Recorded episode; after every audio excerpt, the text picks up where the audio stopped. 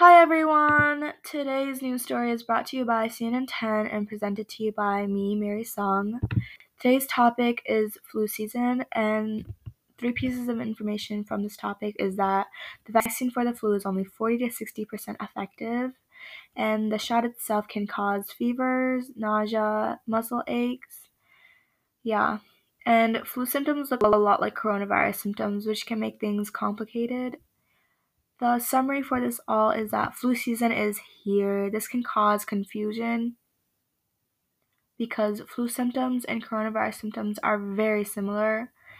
And most people don't take the vaccine shots, but most people also do. It's only a little bit effective and can cause lots of side effects, but it's better to be safe than sorry.